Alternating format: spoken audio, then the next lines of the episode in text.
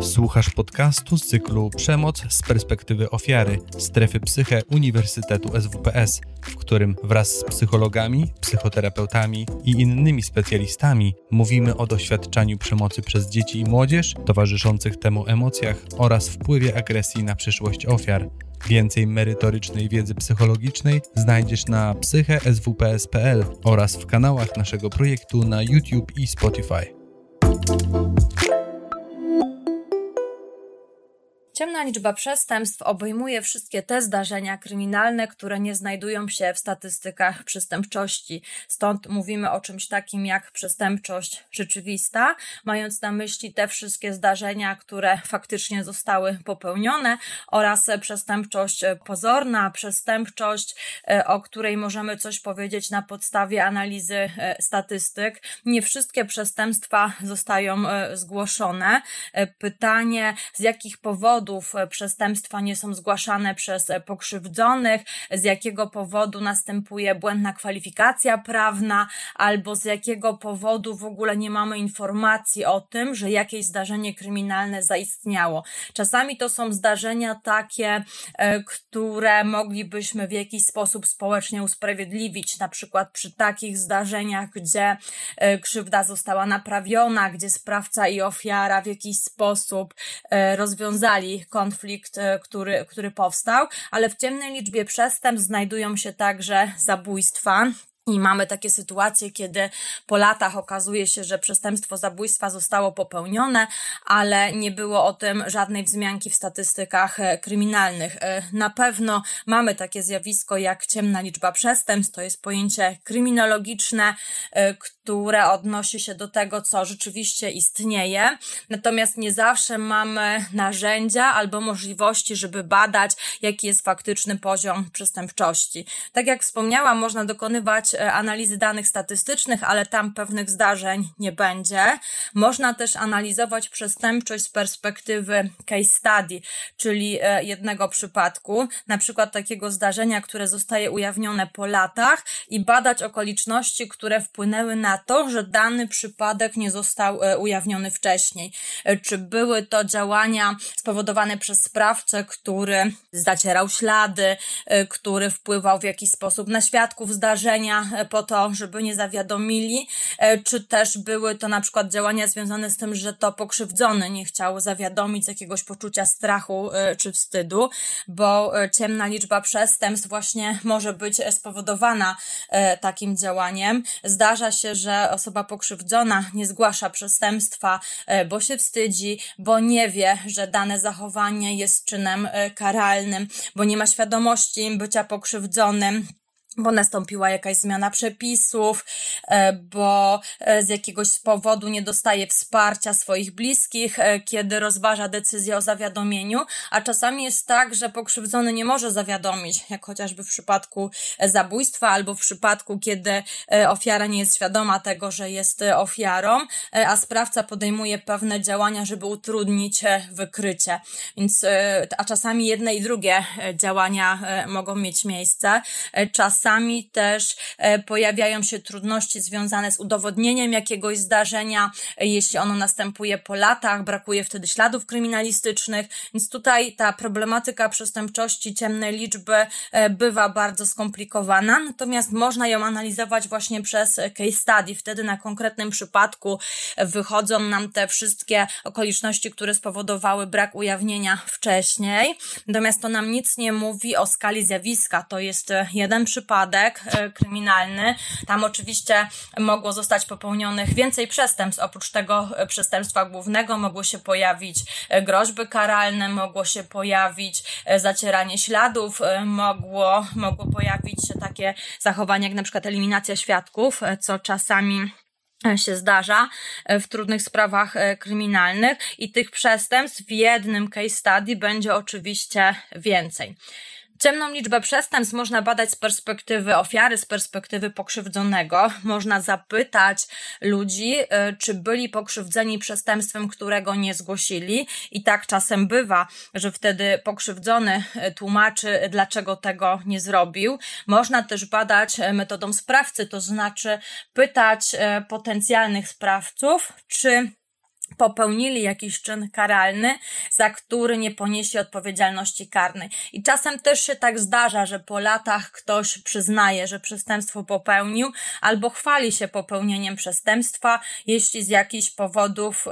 uważa swoje zachowanie za właściwe, albo uważa, że przyniesie mu to korzyść, kiedy pochwali się y, przestępstwem. W kodeksie karnym mamy różne typy przestępstw, zwykle określone są one poprzez to, jakie dobra prawne dane dane przestępstwa, dane czyny naruszają. Także mamy przestępstwość przeciwko życiu, mamy przestępczość przeciwko zdrowiu, mamy przestępstwość przeciwko wolności seksualnej, e, ale bywa, że przy takiej analizie case study właśnie pojawiają się e, różne zdarzenia, e, różne dobra prawne są naruszone i czasami też jest tak, że mamy trudność w ustaleniu, co faktycznie się zdarzyło, zwłaszcza, że badamy to często po latach i często z konkretnej perspektywy na przykład e, pokrzywdzonego, albo z perspektywy e, kogoś, komu zależy na ujawnieniu danego zdarzenia. To może być ktoś z rodziny pokrzywdzonego, to może być dziennikarz śledczy, e, to może być jakiś zaangażowany funkcjonariusz, który zajmuje się przestępczością nieujawnioną. A jeśli badamy zdarzenie po latach, to możemy mieć czasami wątpliwości, co faktycznie e, się zdarzyło. E, możemy też badać albo próbować ustalić, jaka była relacja pomiędzy sprawcą a ofiarą zdarzenia. E, bywa, że ta relacja jest dosyć bliska i to też wiemy z analizy zagadnień kryminologicznych, że często przy przestępczości przeciwko życiu, zdrowiu, przy przestępczości seksualnej taka relacja pomiędzy sprawcą a ofiarą jest i ofiara zna zna, znała e, sprawcę e, i czasami dopiero po latach e, u ofiary pojawia się to poczucie pokrzywdzenia, bo tak jak wspomniałam wcześniej, przy badaniu ciemnej liczby przestępstw, przy analizie case study badamy przestępczość z jakiejś perspektywy Czasami dopiero ktoś po latach ma świadomość prawną, wie, że to, co zostało popełnione wcześniej, e, jest przestępstwem. Wcześniej takiej wiedzy nie było. E, to też wynika z edukacji, ale też wynika z konsekwencji, jakie niesie przestępczość. Jeśli ktoś długotrwale przemocy e, doświadczał, to też rzutuje to na e, dalsze życie osoby, zwłaszcza jeśli nie nastąpiło takie rozliczenie też przez wymiar sprawiedliwości, kiedy nie było zgłoszenia o przestępstwie, kiedy nie było e, skazania. Z drugiej strony musimy też zdefiniować pojęcie przemocy, bo Wspomniałam o tym, że w kodeksie karnym e, mamy e, opis różnych zdarzeń, które są kryminalizowane, za które przepisy przewidują karę, i tam e, opisane jest to z perspektywy dobra prawnego, które jest naruszone. Z pojęciem przemocy posługujemy się w zasadzie w życiu społecznym e, dosyć często. E, w kodeksie karnym czasami pojawiają się znamiona pewnych przestępstw, takie opisy e, jak na przykład działanie ze szczególnym okrucieństwem albo użycie niebezpiecznego narzędzia i takie znamiona muszą podlegać interpretacji. Bywa, że czasami są wątpliwości, czy coś było takim działaniem ze szczególnym okrucieństwem, czy coś było niebezpiecznym narzędziem. Z pojęciem przemocy posługujemy się bardzo bardzo często mówiąc o zachowaniach przemocowych. Czasami trudno zdefiniować, e, co konkretnie mamy na myśli. Bywa tak, że intuicyjnie definiujemy przemoc, e, wiemy, jakie zachowania są zabronione, wiemy, że coś jest naganne, coś bywa społecznie e, ocenione jako niewłaściwe, ale nie zawsze będzie dokładnie taka sama ocena prawnokarna. Z badań kryminologicznych wiemy o tym, że sprawca przemocy tutaj nie ma jakiegoś konkretnego wieku, płci, jakiejś pozycji, bo sprawcą przemocy może być zarówno osoba bardzo młoda, jak i e, osoba w starszym wieku, może być osoba e, o wysokiej pozycji społecznej, ale może być też osoba, która takiej pozycji nie posiada. Natomiast na pewno mamy jakieś wyobrażenie o sprawcy przemocy. Mamy takie wyobrażenie, jak sprawca przestępstwa wygląda, E, i to też może utrudniać walkę z ciemną liczbą przestępstw w sytuacji, kiedy ten sprawca przemocy nie będzie wyglądał tak, jak go sobie wyobrażamy. Jeśli wyobrażamy sobie sprawcę przemocy jako człowieka w konkretnym wieku, e, z konkretną pozycją społeczną, konkretnej płci e, i E, czasami też wyobrażamy sobie wygląd takiego człowieka, e, i jeśli taki sprawca nie będzie wyglądał jak e, ten sprawca z naszego wyobrażenia, to jest ryzyko, że nie zauważymy jakiegoś zachowania, albo że tutaj będzie właśnie trudność z ujawnieniem właśnie takiej sytuacji. Więc z jednej strony intuicyjnie wyczuwamy, jakie zachowania są zabronione, jakie zachowania są niewłaściwe, e, kto tutaj powinien odpowiedzialność karną ponosić za takie zachowania, a z drugiej strony pojęcie przemocy jest trudne do osadzenia e, w ramach prawnych, ze względu na to, że posługujemy się tym pojęciem powszechnie i mamy wyobrażenia o tym, jak przestępczość wygląda, jak wygląda sprawca przestępstwa i często też mamy wyobrażenie o tym, jak wygląda pokrzywdzenie pokrzywdzony e, przestępstwem i to może właśnie wpływać na to, e, czy będzie ta nasza skłonność do zawiadomienia, do zauważenia danej e, sytuacji. Przed przemocą chcemy w szczególności chronić dzieci. E, w przepisach pojawia się takie pojęcie jak e, dobro dziecka. Wiele właśnie decyzji prawnych ma być podjętych dla dobra dziecka. Mamy też przepisy, które odnoszą się do e, początku odpowiedzialności karnej, związanej z tym, kiedy przypisujemy człowiekowi możliwość ponoszenia odpowiedzialności karnej i kiedy osoba z dziecka, które zwykle wyobrażamy sobie jako osobę bezbronną i bezradną, e, ktoś staje się człowiekiem, który jest w stanie ponosić odpowiedzialność karną. Czasami mówi się o tym, że dziecko jest tak zwaną e, łatwą ofiarą, łatwą ofiarą e, z perspektywy sprawcy, bo sprawca może właśnie specjalnie wybrać na ofiarę przestępstwa dziecko ze względu na to, że nie ma świadomości prawnej, że może nie zdawać sobie sprawy e, z tego, jakie działania podejmuje sprawca, że może nie mieć e, kogoś, e, kto pomoże, kto zawiadomi, kto zauważy. Więc tym bardziej powinniśmy tworzyć takie instytucje prawne i mieć sobie taką wrażliwość, żeby przestępstwa przeciwko dzieciom, szczególnie te związane z przemocą, wyłapywać. Mówi się też o tym, że wymiar sprawiedliwości ma być przyjazny dzieciom, że mamy tworzyć takie instytucje prawne, na przykład związane z przesłuchaniem e, dziecka, kiedy dziecko będzie świadkiem, kiedy dziecko będzie pokrzywdzonym przestępstwem, żeby e, te działania nie były y, odbierane właśnie jako takie traumatyczne, te związane oczywiście z przesłuchaniem, bo oczywiście y, wcześniej ta, ta sytuacja z, związana z popełnieniem przestępstwa na pewno była dla dziecka y, bardzo trudna. I takie instytucje prawne się pojawiają, które mówią o tym, jak powinno być przeprowadzone przesłuchanie, w jaki sposób właśnie badać przestępczość przeciwko dzieciom, w jaki sposób tutaj tworzyć te instytucje, które które będą pomagały ujawniać e, tego typu e, zdarzenia. E, dziecko e, może być e, łatwą ofiarą, tak jak wspomniałam wcześniej, z tego powodu, że nie ma wiedzy prawnej, nie zna kształtu przepisów, może nie wiedzieć o tym, że zostało pokrzywdzone, ale mogą być też takie działania podjęte przez sprawcę, który będzie chciał wzbudzić w dziecku poczucie winy, będzie próbował przerzucić odpowiedzialność na dziecko za to, co sam zrobił, będzie manipulował i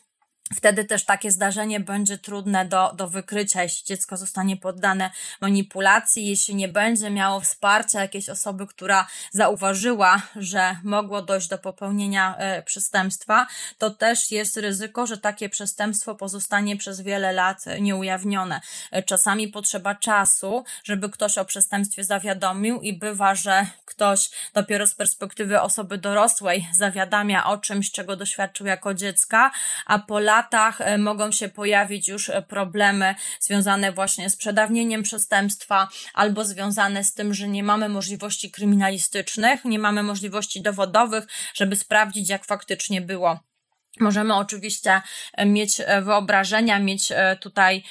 jasność co do sytuacji z perspektywy pokrzywdzonego, ale nie zawsze będzie możliwość konfrontacji właśnie z tym, jak domniemany sprawca opowie o zdarzeniu. Czasami zresztą też mamy takie sytuacje, kiedy ktoś, kto doświadczył przemocy jako dziecko,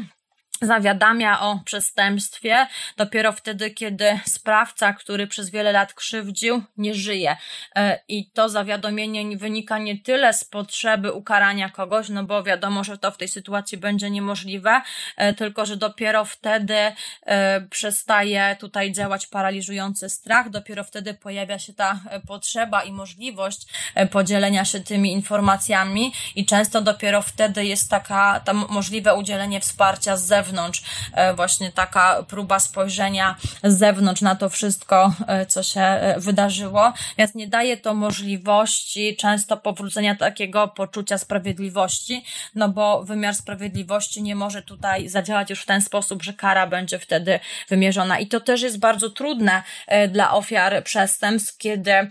zawiadamiają dopiero wtedy, kiedy jest już trudność ze skazaniem sprawcy i trudno wtedy przywrócić takie poczucie sprawiedliwości. E, z perspektywy sprawcy,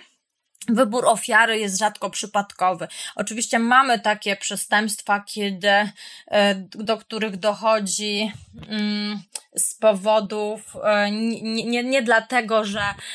sprawcy chodzi o konkretną ofiarę, ale bardziej o wykorzystanie jakiejś sytuacji. Natomiast często sprawca wybiera kogoś takiego, E, kto z perspektywy właśnie sprawcy będzie łatwą, dobrą ofiarą, e, oczywiście w cudzysłowie, tak jak tutaj e, definiuje właśnie te, te, te pojęcia kryminologia, ze względu na to, że wtedy może mieć takie poczucie bezkarności. Sprawca wybiera ofiarę, często analizując, czy taka osoba, która zostanie pokrzywdzona przestępstwem, jest w stanie zawiadomić, czy też na tyle będzie sparaliżowana strachem, że tego nie zrobi, albo wybierze na ofiarę kogoś, e, kto nie będzie miał e, wsparcia z zewnątrz, jakiejś e, grupy osób koło siebie, które zauważą, które pomogą zareagować. I czasami sprawca ma taką świadomość, że nikt nie zareaguje, ma poczucie bezkarności, czasami przez wiele lat, ma takie poczucie, że nie poniesie kary, w związku z tym kontynuuje swoje przestępcze działanie. Czasami też sprawca, mając świadomość tego, jakie byłyby konsekwencje, gdyby przestępstwo zostało ujawnione, e, podejmuje pewne działania na rzecz pozoracji, e, podejmuje pewne działania na rzecz zacierania śladów, przygotowania sobie alibi i wtedy oczywiście e, taka sprawa będzie trudniejsza do wykrycia, o ile oczywiście znajdzie się w tej przestępczości ujawnionej, to znaczy jeśli rzeczywiście ktoś zawiadomi i organy ścigania będą miały informacje o takim zdarzeniu. Tutaj ta E, analiza relacji pomiędzy sprawcą i ofiarą jest bardzo istotna i też analiza tego, jak wygląda sytuacja konkretnej e, osoby, tak, zarówno sprawcy, jak i e, ofiary. Kiedy mówimy o przemocy, ważny jest również kontekst zdarzenia, ponieważ przemoc może mieć różne definicje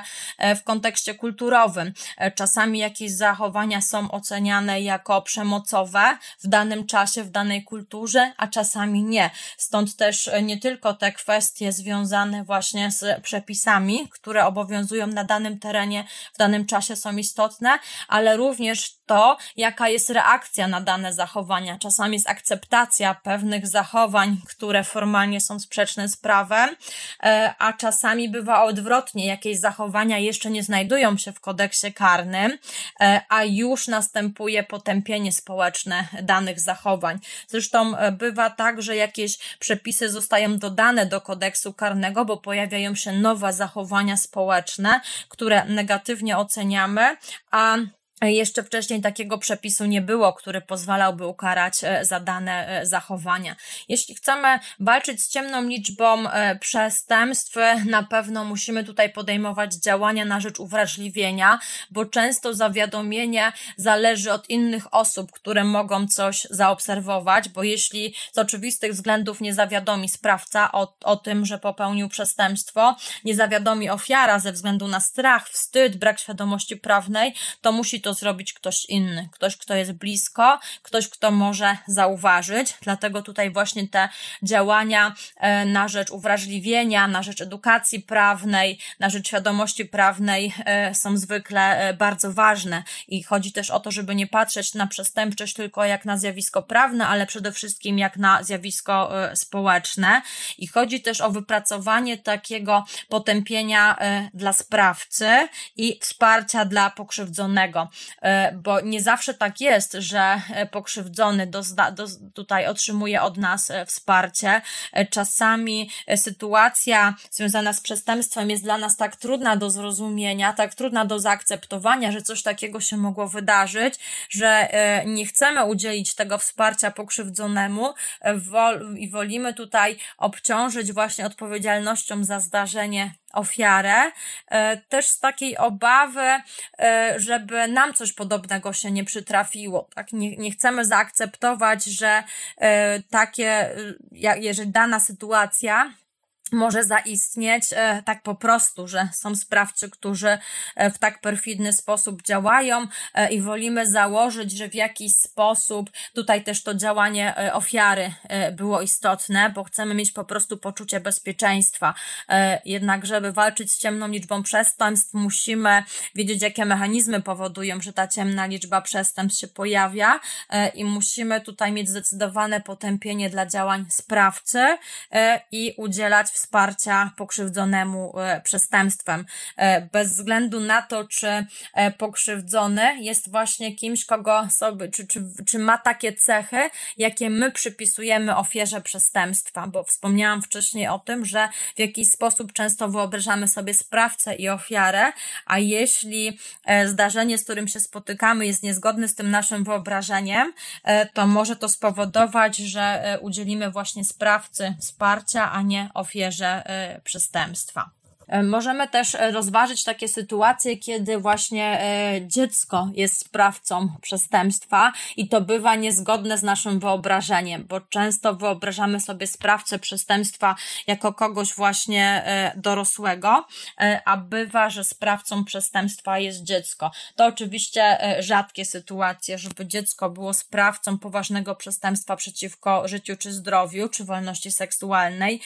ale tak czasami bywa. No i pytanie, e, czy jeśli osoba bardzo młoda jest sprawcą przestępstwa, to będziemy bardziej potępiać, e, czy bardziej próbować e, usprawiedliwiać te działania, czy będziemy tutaj rozważali, czy powinniśmy dać szansę takiej osobie, nie wymierzając kary. To oczywiście też musimy uzależnić od przepisów, które w danym momencie, w danym państwie obowiązują, czyli kiedy zaczyna się odpowiedzialność karna zgodnie z przepisami kodeksu karnego, czy też raczej będziemy próbowali właśnie usprawiedliwić e, i e, nie, nie, nie wymierzać tutaj surowej kary za takie zachowania. To tak właśnie w kontekście rozważenia, czy wyobrażamy sobie dziecko jako sprawcę przestępstwa. Zresztą w historii kryminalistyki mamy też takie zdarzenia, kiedy dziecko było sprawcą przestępstwa przeciwko dziecku. Ja tutaj posługuję się takimi pojęciami e, jak e, dziecko, jak przestępczość, ale myślę tutaj w kontekście społecznym, tak? I tutaj zaznaczam, że zawsze trzeba się odwołać e, do tego, w jaki sposób dziecko, czy też nieletni jest zdefiniowany w przepisach e, danego kraju i kiedy rozpoczyna się odpowiedzialność karna i też jakie zachowania uznajemy za zachowania przestępcze, ponieważ e, też nie zawsze e, wszyscy wyobrażają sobie definicję przestępstwa jako e, takie same zdarzenia. Czasami coś jest przestępstwem, natomiast w społecznym, społecznym przekonaniu nie ma cechy przestępstwa, a czasami też bywa odwrotnie. Mogą też być takie sytuacje związane z ciemną liczbą przestępstw, kiedy to rodzic jest pokrzywdzony działaniem dziecka i wtedy też nie mamy często zgłoszenia, nie ze względu na to, że nie wiadomo, kto jest sprawcą, tylko jest takie współczucie, poczucie solidarności, e, brak chęci zawiadomienia na kogoś bliskiego, a zdarzają się przestępstwa e, przeciwko mieniu, także przestępstwa natury seksualnej, czy też przestępstwa przeciwko zdrowiu, e, które zostają popełnione przez dzieci na rodzicach. I takie zjawiska też znajdują się w ciemnej liczbie przestępstw. Więc na pewno zdecydowanie częściej dziecko jest ofiarą przestępstwa ze strony swoich najbliższych, ze strony dorosłych, e, którzy wiedząc o bezradności, bezsilności dziecka, e, mogą je krzywdzić. Czasami robią to e, przez lata. Czasami właśnie konsekwencją e, takich zachowań, e, kiedy właśnie dziecko jest krzywdzone przez najbliższych i nie ma możliwości wyrwania się z tej sytuacji, nie widzi szansy na to, że coś w jego życiu się nie zmieni, ponieważ doznaje przemocy e, od lat. Czasami dziecko właśnie w takiej sytuacji podejmuje działania autoagresywne, może targnąć się na swoje życie, może podejmować właśnie pewne działania, które zakwalifikowalibyśmy jako wołanie o pomoc, ale często nie wprost. Więc tutaj też kwestia właśnie zaobserwowania takich sygnałów, e, wychwycenia tego, że ktoś o pomoc prosi i że e, dziecko właśnie może doznawać krzywdy. E, przemoc jest zawsze procesem. Pojawiają się sygnały ostrzegawcze świadczące o tym właśnie, że ktoś przemocy doznaje, że przemoc eskaluje, tylko trzeba te sygnały wyłapać. Nie zawsze będzie to związane z tym, że ktoś formalnie zawiadamia o przestępstwie albo że komuś wprost o tym mówi mówi. Mogą też być takie sytuacje, kiedy nie będzie śladów, które definiujemy albo które wyobrażamy sobie właśnie jako ślady przestępstwa, e, w szczególności możemy mieć takie wyobrażenie, e, że e, przemoc będzie związana z działaniem fizycznym i pozostawia jakieś ślady. Tak oczywiście może być, ale nie musi. E, przemoc seksualna czy przemoc psychiczna takich śladów, które moglibyśmy zobaczyć, nie zostawia, a przecież jak najbardziej istnieje i jest bardzo destrukcyjna dla osoby, która takiej przemocy doznaje. Możemy też rozważać przestępczość nieujawnioną, ciemną liczbę przestępstw z perspektywy pewnych zdarzeń, które mogą świadczyć o tym, że przestępstwo zostało popełnione. E, taką sytuacją będzie chociażby zaginięcie. Kiedy ktoś zaginął, E, możemy mieć do czynienia z przestępstwem, e, czyli że ktoś jest ofiarą przestępstwa zabójstwa, e, sprawca ukrył ciało, pozacierał ślady i dlatego mamy do czynienia z zaginięciem. To są oczywiście sytuacje rzadkie, bo zdecydowana większość zaginięć to nie są zabójstwa, to są często, zaginięcia są często rezultatem pewnych konfliktów w rodzinie, pewnych problemów natury psychicznej, czasami pewnych decyzji podjętych dobrowolnie przez różne osoby e, i może być tak, że zaginięcie nastąpiło dlatego, że ktoś chce zmienić coś w swoim życiu, e, może też wynikać z nieszczęśliwego wypadku. Natomiast mamy też takie sytuacje, kiedy zaginięcie jest związane z przestępstwem e, zabójstwa, e, ale bywa trudne do udowodnienia, bo ktoś, kto e, przestępstwa się dopuścił, zaplanował je wcześniej, przygotował się do niego i oczywiście pozacierał ślady. Mamy takie zaginięcia, które dotyczą również dzieci i są to na dzień dzisiejszy długotrwałe zaginięcia, tak zwane długotrwałe zaginięcia, kiedy dziecko zaginęło 15, 20, 30 lat temu i do tej pory nie mamy żadnych informacji o tym, co się wydarzyło. E, oczywiście ktoś musi wiedzieć, co się stało e, z dzieckiem e, i przy analizie właśnie takich spraw, przy długotrwałych zaginięciach często pojawia się podejrzenie, że dziecko padło ofiarą zabójstwa właśnie z tego powodu, że przez 20 lat nie nastąpiło odnalezienie pomimo prowadzenia różnych działań, aby do odnalezienia doszło i to są bardzo trudne sytuacje, tak? To też są sytuacje właśnie związane z ciemną liczbą przestępstw, przestępstw, kiedy ktoś przestępstwa e, doświadczył. Wiele wskazuje na to, że mamy do czynienia z zabójstwem, ale do dzisiaj nie ma e, odnalezienia. E, czasami z takiego powodu, że ktoś milczy, czasami jest mowa właśnie milczenia, e, czasami mamy do czynienia z takimi skomplikowanymi sytuacjami rodzinnymi i są osoby, które wiedzą, ale jest strach, żeby zawiadomić, e, albo niemożność zawiadomienia i na pewno to są trudne sytuacje. Mamy chociażby takie działania podejmowane w Dzień Dziecka Zaginionego, związane właśnie z profilaktyką na rzecz zaginięć, z edukacją, z tym, żeby pokazywać, jak wyglądają działania poszukiwawcze ale też są powroty do starych spraw. Mamy specjalne wydziały w komendach wojewódzkich, które zajmują się analizą właśnie takiej przestępczości nieujawnionej sprzed lat, takich zdarzeń, gdzie jest podejrzenie właśnie, że przestępstwo zostało popełnione, po to, żeby te sprawy po latach rozwiązać. I mamy też oczywiście sprawy rozwiązane, stąd wiemy, że w zaginięciach również są takie sytuacje związane właśnie z zabójstwami. Natomiast mogą być też takie zaginięcia, które są związane z ucieczką dziecka z domu, e, albo z uprowadzeniem dziecka, albo z taką sytuacją, kiedy dziecko postanawia wyprowadzić się do dorosłego partnera e, i e, tam mogą się pojawiać różne przestępstwa, na przykład natury seksualnej, które zostają popełnione, ale też będą trudne do wykrycia, trudne do ujawnienia, chociaż zwykle przy zaginięciach dzieci te działania służb mundurowych są bardzo intensywne. Natomiast też tutaj przy zaginięciach zaginięciach trzeba zwrócić uwagę na takie kwestie jak właśnie konflikty w rodzinie, konflikty z rówieśnikami, kwestie związane z eksperymentowaniem z substancjami odurzającymi, e, ponieważ e, bycie pod wpływem alkoholu czy pod wpływem narkotyków też e, może zwiększyć ryzyko, że ktoś padnie ofiarą przestępstwa i to przestępstwo będzie trudne do ujawnienia, gdyż pokrzywdzony ze względu na to, że zażył jakieś substancje, nie będzie skłonny do zawiadomienia. Natomiast to sprawca jest odpowiedzialny za to, e, co zrobił. Natomiast często wykorzystuje takie mechanizmy związane z przerzuceniem odpowiedzialności na e, pokrzywdzonego i wtedy ofiara przestępstwa e, nie, nie zawiadamia o tym, co się wydarzyło.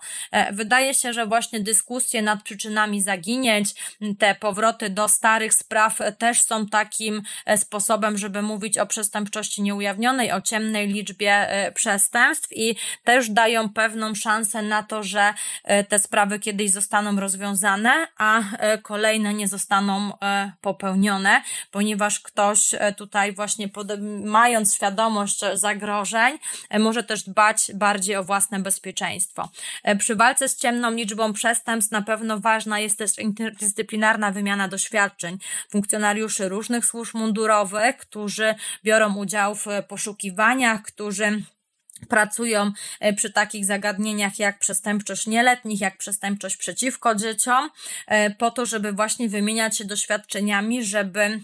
analizować różne przypadki, w szczególności przypadki e, trudne, przypadki skrajne, albo takie nowe sytuacje społeczne, kiedy pojawiają się nowe problemy społeczne związane chociażby z uzależnieniem od internetu, e, związane z tym, że coraz młodsze dzieci w takie uzależnienia popadają, e, żeby wymieniać doświadczenia związane z eksperymentowaniem z różnymi substancjami, które wpływają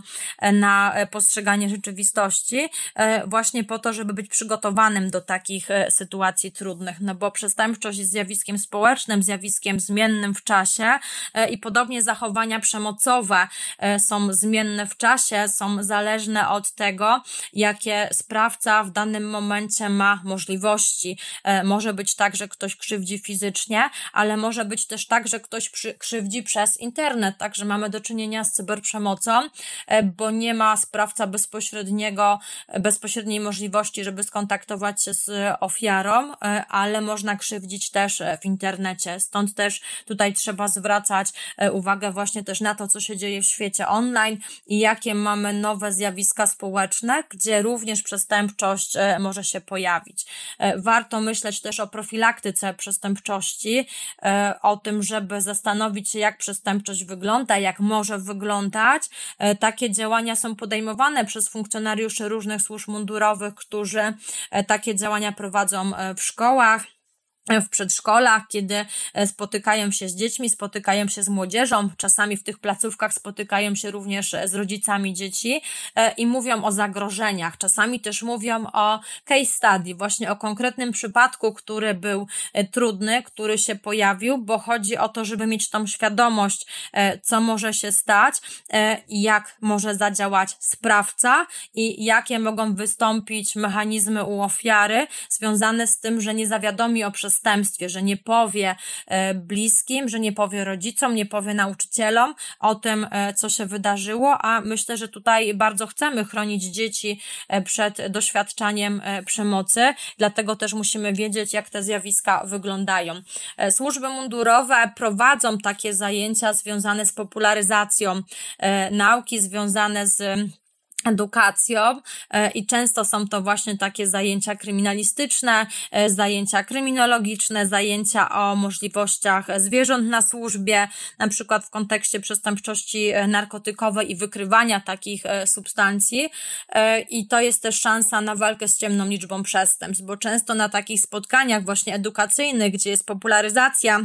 chociażby popularyzacja kryminalistyki, gdzie mówi się o tym, że nie ma czegoś takiego jak przestępstwo doskonałe, to jest to szansa właśnie na walkę z ciemną liczbą przestępstw, bo często te przestępstwa, które znajdują się w ciemnej liczbie przestępstw, mogą być postrzegane jako takie, kiedy e, sprawca popełnił przestępstwo, nie poniósł odpowiedzialności, a więc w jakiś sposób e, odniósł sukces, bo e, odniósł korzyść z popełnienia przestępstwa i nie poniósł kary, a przecież nie chcemy, żeby takie sytuacje sytuacje e, miały miejsca. Stąd też te zajęcia właśnie o śladach kryminalistycznych e, można też potraktować jako taki element walki z ciemną liczbą przestępstw, żeby powiedzieć o tym, że są takie możliwości, żeby nawet e, po latach coś wykryć, coś sprawdzić, ale tutaj potrzebna jest współpraca z pokrzywdzonym, z ludźmi, którzy mają wiedzę o popełnieniu przestępstwa, na przykład świadkowie albo osoby, które dowiedziały się o tym, że jakieś zdarzenie zaistniało,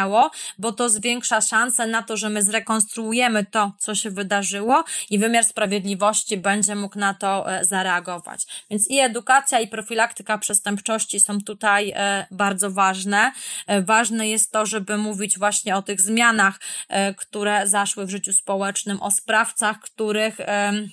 dziecko, czy też osoba dorosła, e, których może spotkać właśnie w internecie. Ważne jest, e, żeby mówić o tych stereotypach, że ktoś, kto wygląda ładnie, że ktoś, kto zachowuje się w sposób bardzo sympatyczny, e, też może być sprawcą przestępstwa, żeby tutaj mieć taką świadomość, że sprawca może wyglądać i zachowywać się w taki sposób, który jest niezgodny z tym, jak my sobie sprawcę wyobrażamy. Mamy kampanie społeczne, które mówią o różnych rodzajach przestępczości albo które nawiązują do pewnych zjawisk społecznych, które są powiązane z przestępczością. Myślę tutaj o tych kampaniach społecznych, które mówią o depresji, które mówią o uzależnieniach, e, które mówią o e, przemocy w internecie, które mówią też o nowych zjawiskach takich jak e, stalking, o przemocy rówieśniczej, bo trzeba wiedzieć, jak zjawisko wygląda, żeby móc z nim walczyć. To wszystko, takie, takie działania właśnie zwiększają zwiększają szanse na dotarcie do pokrzywdzonego, że pokrzywdzony zawiadomi, ale też e, są szansą na to, że sprawca będzie miał taką świadomość, że jego zachowanie e, pozostanie e, ujawnione, że zostanie potępione i być może wtedy przestępstwo właśnie nie zostanie popełnione. Tutaj też warto pokazywać sprawy trudne, które zostały rozwiązane nawet po latach, bo chodzi też o to, żeby pokazać, że nie ma przestępstwa doskonałego, i że pomoc jest dostępna, że mamy funkcjonariuszy służb mundurowych, którzy działają na rzecz e, walki z przestępczością i że to jest możliwe, bo chodzi o to, żeby pokrzywdzony nie myślał, że znajduje się w takiej sytuacji bez wyjścia, że nic nie może zrobić, no bo zawsze jakieś działania mogą być e, podjęte. Tutaj też trzeba e, pokazać e, pewne związki pomiędzy chociażby uzależnieniem e, a podatnością na pewne zachowania ze strony sprawców. I chodzi tutaj o analizę takiego zjawiska jak tak zwana wiktymność. Po to właśnie, żeby dać szansę na e, budowanie bezpieczeństwa i poczucia bezpieczeństwa, e, bo jeśli wiemy, jakie czynniki zwiększają ryzyko, że ktoś stanie się pokrzywdzonym przestępstwem, to możemy te czynniki ograniczać. Tak też mamy wpływ na nasze bezpieczeństwo. Kiedy myślimy właśnie o bezpieczeństwie dzieci, możemy analizować przestępczość, która pojawia się przeciwko dzieciom, przeciwko osobom młodym, jakie rodzaje przestępczości pojawiają się w szkołach, ale też jakie rodzaje przestępczości pojawiają się w internecie, ze względu na to, że młode osoby bardzo często właśnie bardzo dużą część swojego czasu spędzają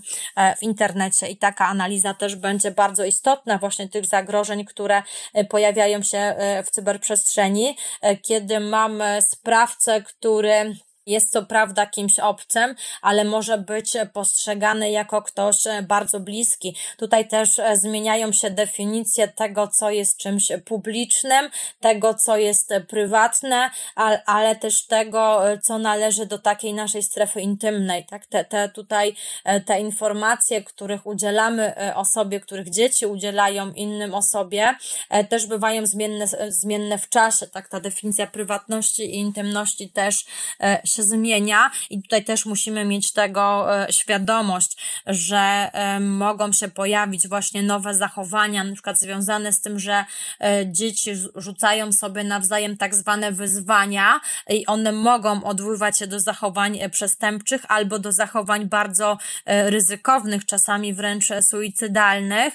często bez takiej świadomości konsekwencji, tak? I to dorośli muszą mieć świadomość, że takie zjawisko społeczne po prostu się pojawiło, żeby móc na to zareagować. Ta analiza pojęcia wiktymności, czyli podatności na pokrzywdzenie, e, też jest bardzo e, istotna, e, bo kiedy wiemy, kto zostaje pokrzywdzony przestępstwem, w jakich sytuacjach ktoś zostaje pokrzywdzony przestępstwem, co powoduje, że, że przestępstwo pozostaje w ciemnej liczbie, to też jest to jakaś szansa na walkę właśnie ze zdarzeniem. E, I też e, przy analizie pojęcia wiktymności e, warto rozważyć pojęcie wiktymizacji wtórnej, czyli chodzi o takie działania, które pokrzywdzony odbiera jako bardzo krzywdzące przy próbie zawiadomienia o przestępstwie, kiedy nie dostaje wsparcia od funkcjonariuszy, którzy przyjmują zawiadomienie, albo kiedy jest wyśmiewany przez własne środowisko, kiedy próbuje coś zrobić z przestępstwem, którego doświadczył i tutaj też chodzi o uwrażliwienie, o to, żeby mówić o prawach ofiar przestępstw, żeby mieć świadomość, że takie e, prawa istnieją, e, bo to wszystko może właśnie przywrócić takie poczucie sprawiedliwości, poczucie bezpieczeństwa e, i warto tutaj właśnie w tym kontekście, tak, wiktymność i wiktymizację wtórną rozważać, żeby takich, żeby takich zachowań po prostu unikać. Tak jak wspomniałam wcześniej, na przestępczość można patrzeć z perspektywy ofiary i z perspektywy perspektywy sprawcy, także kontekst będzie bardzo istotny. Patrząc czasami z perspektywy ofiary, może nam się wydawać, że ktoś nie chce podjąć działań, że się zachowuje e, nieracjonalnie, że widzimy takie uzależnienie e, ofiary od sprawcy, że E,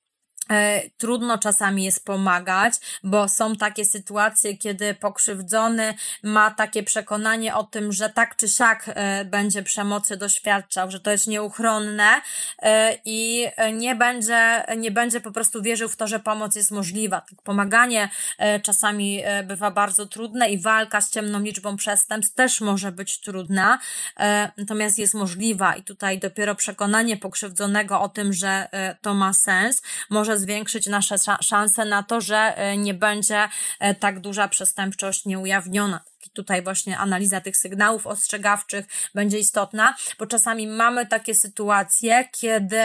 e, przy jakimś zdarzeniu okazuje się, że wszyscy wiedzieli, o czymś, ale nikt nie zareagował. E, czasami dlatego, że nie mieli poczucia, że to jest ważne, czasami ktoś sądził, że inni coś już zrobili, e, a czasami po prostu ktoś nie wiedział, jakie ma możliwości. Tak więc tutaj też, jeśli będziemy wiedzieli, jak reagować, jakie mamy możliwości prawne, będziemy rozumieli e, te, te zjawiska, to na pewno, na pewno będzie łatwiej. I tutaj też ważna będzie ta, ta współpraca interdyscyplinarna różnych osób, które mogą pomagać pomagać ofiarom przestępstw. To będą służby mundurowe, to będą różne organizacje społeczne, fundacje, które wspierają pokrzywdzonych, e, to będą bliscy, to będą osoby znane, które też mówią o tym, że zostały pokrzywdzone przestępstwem i opowiadają, w jaki sposób sobie z tym poradziły, e, bo zawsze taka analiza konkretnego przypadku, który był trudny, gdzie ktoś doświadczał przemocy przez lata, ale sytuacja została naprawiona, e, no jest taką szansą, że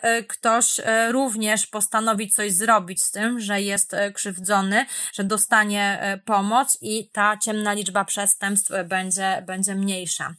Tutaj oczywiście przy walce z ciemną liczbą przestępstw na pewno też e, pomaga e, kryminalistyka, bo mamy duże możliwości, jeśli chodzi o udowodnienie, że przestępstwo zostało e, popełnione, ale często przy ciemnej liczbie przestępstw problemem nie jest to, że nie mamy narzędzi kryminalistycznych, tylko że służby mundurowe nie mają informacji o tym, że dane zdarzenie zaistniało. I tutaj można badać zarówno ślady materialne, jak i ślady niematerialne. Krakowskie Archiwum X wprowadziło takie pojęcie śladów na duszy, które jest związane z takimi śladami, które oczywiście trudniej analizować, ale które też są możliwe do wychwycenia. Takie zmiany na przykład w zachowaniu sprawcy przestępstwa, nawet jeśli przestępstwo zostało popełnione dawno temu y, i te zmiany w zachowaniu pomagają ujawnić, co się rzeczywiście wydarzyło. I są takie sprawy, gdzie właśnie te ślady niematerialne materialne, tak zwane ślady na duszy, e, pomogły rozpocząć działania w danej sprawie i pomimo tego, że przestępstwo miało miejsce wiele lat temu, na dzień dzisiejszy te sprawy są zakończone e, właśnie skazaniem za przestępstwo. Więc tutaj e, też warto wiedzieć, że mamy narzędzia kryminalistyczne, które pomagają walczyć z ciemną liczbą przestępstw. Czasami też Warto zwrócić uwagę na takie zjawisko jak odwrócona piramida przestępczości. Często bardzo dużo mówimy o przestępstwach, które zdarzają się najrzadziej. E, dużo uwagi poświęca się chociażby przestępstwu zabójstwa, e, które przecież e, wcale nie tak często pojawia się w życiu społecznym. Mamy dużo innych przestępstw związanych chociażby z przemocą psychiczną, o których tak dużo się nie mówi, a które na pewno pojawiają się zdecydowanie zdecydowanie częściej. E, I też ta, ta, to, ile mówimy o pewnych rodzajach przestępstw, może wpływać na to, jak my sobie przestępczość wyobrażamy, jak my sobie wyobrażamy zagrożenia, albo to, e, jakich sprawców przestępstw będziemy mieli najwięcej e, w społeczeństwie, a często nie zauważamy takich przestępstw związanych z przemocą, które trwają przez lata, które są związane właśnie z przemocą psychiczną czy z przemocą seksualną, które bardzo bardzo destrukcyjnie oddziałują na pokrzywdzonych, ale są często nieujawnione przez lata. Więc e, tutaj e, dlatego też warto analizować takie pojęcia kryminologiczne, chociażby ta odwrócona piramida przestępczości, żeby mieć świadomość, że są też przestępstwa, o których mało się mówi, a których jest bardzo dużo e, w życiu społecznym. Warto też oczywiście odbywać się do statystyk kryminalnych, czyli tego, co na pewno wiemy o przestępczości, ale też mieć świadomość, że są zdarzenia, których których te statystyki e, nie obejmują. Tak? A e, tutaj analiza właśnie takich danych może być istotna dla naszego poczucia bezpieczeństwa i dla naszego faktycznego bezpieczeństwa i też przekłada się na zaufanie do służb mundurowych, kiedy widzimy właśnie, jakie są możliwości, jakie działania są realnie podejmowane e, po to, żeby właśnie walczyć z ciemną liczbą przestępstw. Jako kryminalistyk jestem przekonana, że nie ma czegoś takiego jak zbrodnia doskonała. Zawsze są ślady po popełnionym przestępstwie, ale często, żeby walczyć z ciemną liczbą przestępstw, konieczne są też działania po stronie pokrzywdzonych, żeby mieli świadomość, co się wydarzyło, żeby zawiadamiali, albo żeby, y, żeby to były działania właśnie bliskich osób pokrzywdzonych. Tutaj myślę o takich e, działaniach, kiedy pokrzywdzony już takich działań nie może podjąć, e, chociażby przy przestępstwie e, zabójstwa ale e, zawsze jest ktoś, e, kto wie, e, kto ma wiedzę o tym, co się stało, więc to zawiadomienie jest ważne. Ważna jest świadomość prawna, ważna jest też ta wiara w wykrycie. Tutaj często właśnie funkcjonariusze krakowskiego Archiwum X mówili o tym, że w tych sprawach, gdzie mamy podejrzenie zabójstwa z ciemnej liczby, prowadzą działania do końca, że ta wiara w wykrycie jest w nich bardzo duża i pokazują też tymi sprawami rozwiązania rozwiązanymi, że to ma sens, tak, nawet e, po latach, e, kiedy sprawa zostaje e, rozwiązana. Oczywiście tutaj też można rozważyć sens kary po długim czasie, albo nawet niemożność wymierzenia kary, kiedy sprawca nie żyje, ale też, żeby zauważyć, jak to jest ważne, żeby nawet w takiej sytuacji sprawa została rozwiązana. Oczywiście można się zastanawiać nad resocjalizacją sprawcy, nad tym, jak, jaka, jaka, jaką dolegliwość powinna mieć mieć w sobie kara, ale myślę, że przede wszystkim tutaj istotne jest, żeby dowiedzieć się, co się wydarzyło, tak? Czyli dotarcie do prawdy w tych zdarzeniach, które przez lata są tuszowane, przy tych zdarzeniach, o których się nie mówi, bo właśnie znajdują się w ciemnej liczbie przestępstw.